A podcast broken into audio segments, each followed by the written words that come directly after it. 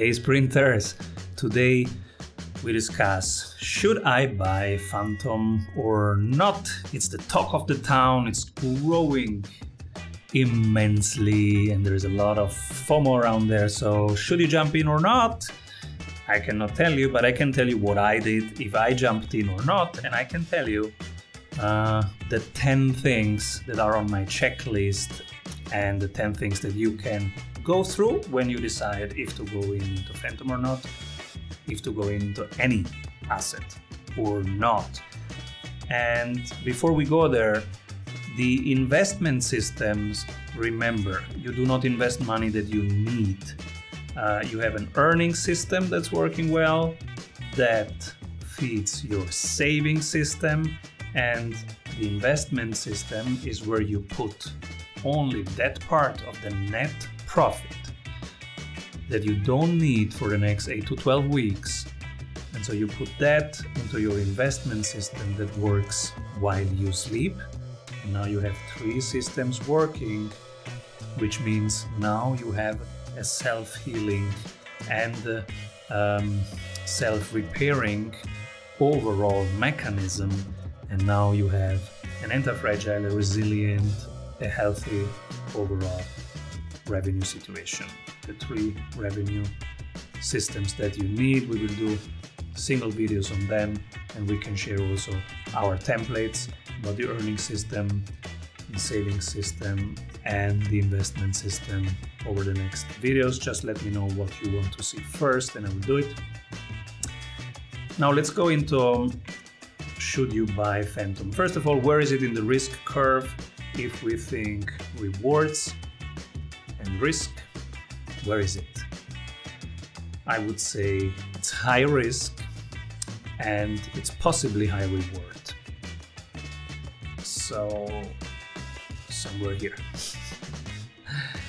and now, of course, you have to decide how much do you want in safe, in risky, and in high speculation zone.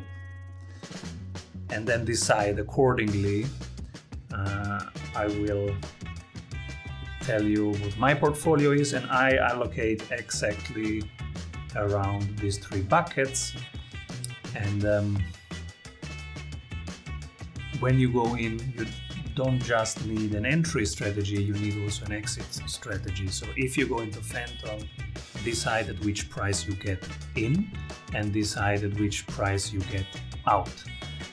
And so my example here in my buy list is how I did it this month with Tesla. So my entry strategy is I buy the dips, I buy pullbacks at minus 5%, I buy corrections minus 10%, minus 8%, and I buy bear markets minus 20%, minus 25%, and everything above, obviously. So if it goes into a pullback, I buy a little bit. If it goes into a correction, I buy a lot.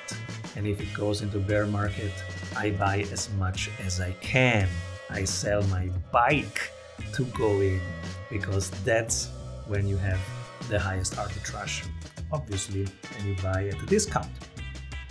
This is where the money is made. Then, exit strategy, not just when you get in, but also when you get out.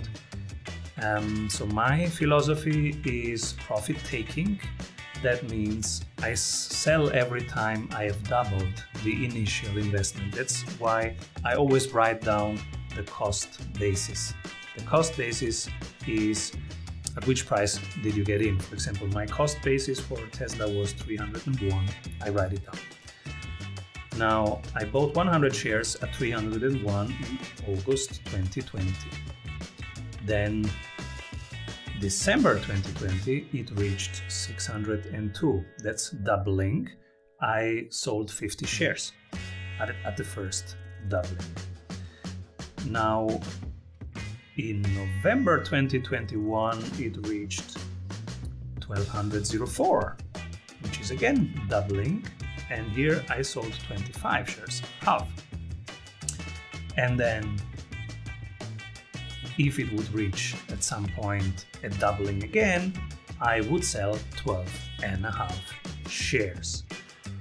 Why is this important? Because the hardest thing to predict, and don't even try to predict. This is what everybody say. Oh, it's so hard to get the top. You know, when prices go up and down, you have support level and you have resistance level, and people try to get exactly the resistance level, the top.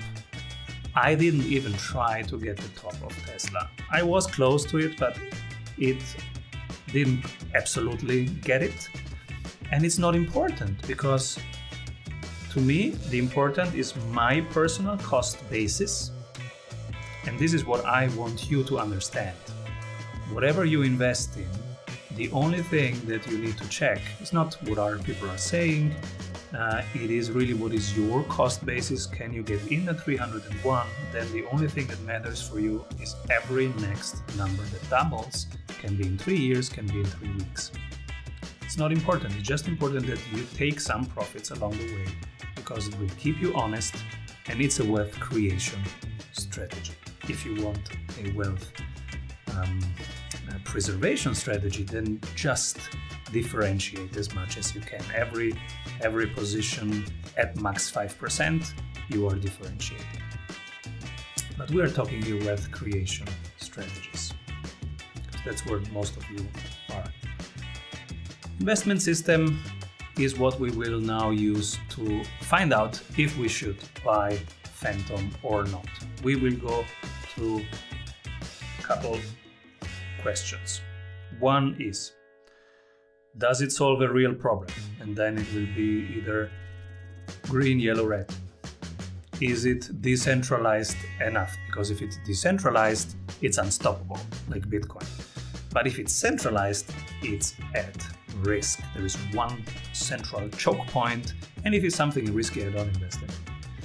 Network effects. Does it have network effects? Because if it has, it will grow faster, and if it has, it also contributes to it being self repairing and unstoppable because it has some self healing mechanisms that we will need also when we check regulatory risk because there will be pressure from regulators in this area, which is decentralized finance. Of course, regulators will um, try to keep their status, and so how will this react to pressure? Does it has longevity and self-healing mechanisms? Otherwise, we don't go in. Competition risk, is it hard to copy or easy to copy? Inflation risk, is the supply limited or unlimited?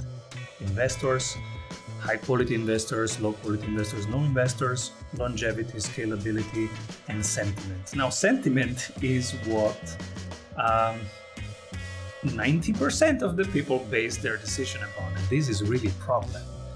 Uh, it's important to look at sentiment, but as you can see, I check sentiment only as the 10th category. And last week, uh, a friend of mine, actually, who is a smart guy, he's a professor at the university, but he bought a title called Squid, which was based only on sentiment because people were saying, "Oh, Squid, like, like the Netflix series, let's go in," and it pumped like some dog face coins uh, pumped from time to time because of sentiment.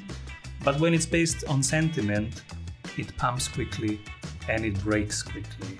So everything comes down to earth at some point, and especially if it's based only on sentiment, then you have basically no time up. And uh, 10 minutes after our call, there was a rug pull, and the squid thing you can Google squid rug pull um, went bust. So developers created a backdoor in the system where they would just take the money and um, and uh, fly away with the money. That's it. It was a rug pull. Uh, so never go in only on sentiment. Okay. Then let's now apply this to Fantom, which I can disclose have not been buying after this uh, selection, but it might pump if it's listed by Coinbase. It might pump very quickly. So, but why did I not invest in it and how can you go through your decision making process. So, does it solve a problem? Is it urgent enough? Um, what can it help people do? And does it need teaching or is it immediately applicable? For me, it was yellow because yes, it can help uh, as a load balancer for Ethereum, and it's similar to what Matic does. But um, this is something that will be required by everybody, so yellow. Then, uh, is it decentralized? It's not proof of work, so it's not fully decentralized. It's proof of stake, so how many validators do we have? Only 47 validators. That is a big problem. Red. Because there will be pressure in the DeFi space from regulators, from competitors. When you have just 47 validators, if just one of them jumps off, uh, you you are at high risk. So 47 validators, no. Red flag here and red flag at regulatory risk because of this low number. If you compare it to the I think 11,000 of Ethereum, you are not um, in a good position here. And also it breaks your scalability because how, how can you deliver if you have um, this uh, situation? It, you cannot deliver a scaled version with 47. Network effects, yes, uh, but not the strongest ones. So I always like to see protocol over platform over application. So is it a foundation for something or not? And it's not a foundation. Some people say, oh, it's the ETH killer. It's not the ETH killer. It's based on the technology of Ethereum and it is dependent upon the technology of Ethereum. So, no, from a strategic viewpoint, it's not an ETH killer. And then appreciate and depreciation. What's the supply and demand situation? Is there a limited supply or not? The total value locked is 5 billions, the market cap is 7 billions. That makes a ratio of total volume locked to market cap of 1.4. It's good, but it does not um, uh, qualify for the top 10 in the top 100 cryptos right now. And then there is sentiment. Yes, sentiment is amazing. Uh, analysts top, Discord top, Twitter top, Telegram top, Google Trends, everything is uh, in FOMO mode. So, is it a bad pick? No. Will I go in? No. If I would go in, then just uh, below $2.21. And uh, but I don't go in because uh, I have much faster horses right now. Hope this checklist helps you decide if you go in there, but also ha- helps you think in first principles. So whatever hype is coming at you, you can use critical thinking. And um, hope that helps. If you like this, subscribe, uh, push the like button, and keep rolling, everybody.